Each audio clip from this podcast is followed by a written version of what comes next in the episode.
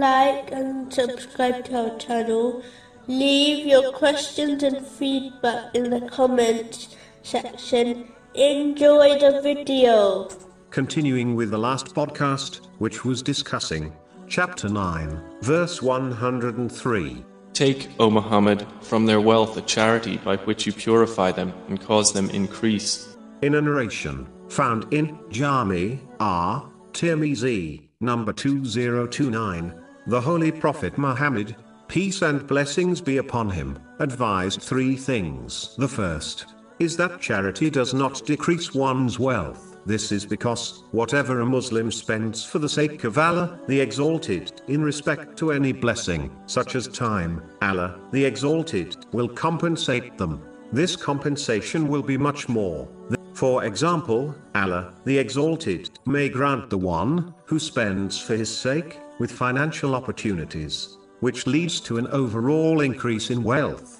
In addition, this could be referring to the reality that whatever is destined to be spent on a person, which is their true wealth, can never change, irrespective of their behavior, or the behavior of the entire creation. In fact, a person's provision was allocated to them over fifty thousand years before Allah, the Exalted, created the heavens and the earth, which has been confirmed in a narration found in Sahih Muslim, number six seven four eight. So in reality, one's spending on charity will not change the amount of wealth which is destined to be spent on them, such as wealth spent on their food.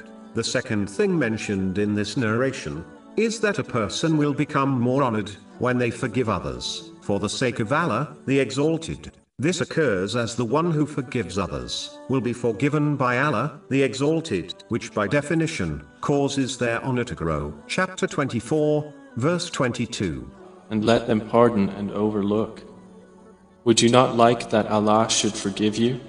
This shows that true honor does not lie in exulting over people, but in being merciful and forgiving. Simply put, if one desires to be forgiven for their mistakes, they should forgive others. The final thing is that when one lives with humility for the sake of Allah, the Exalted, they will be raised in rank. This occurs as humility is an important aspect of servanthood to Allah, the Exalted. The opposite of humility, which is pride, only belongs to the Master, namely Allah, the Exalted, as everything which people possess was created and granted by Him. Understanding this reality ensures one avoids pride, and instead shows humility by obeying Allah, the Exalted, at all times. This is true servanthood to Allah, the Exalted, and leads to true greatness in both worlds.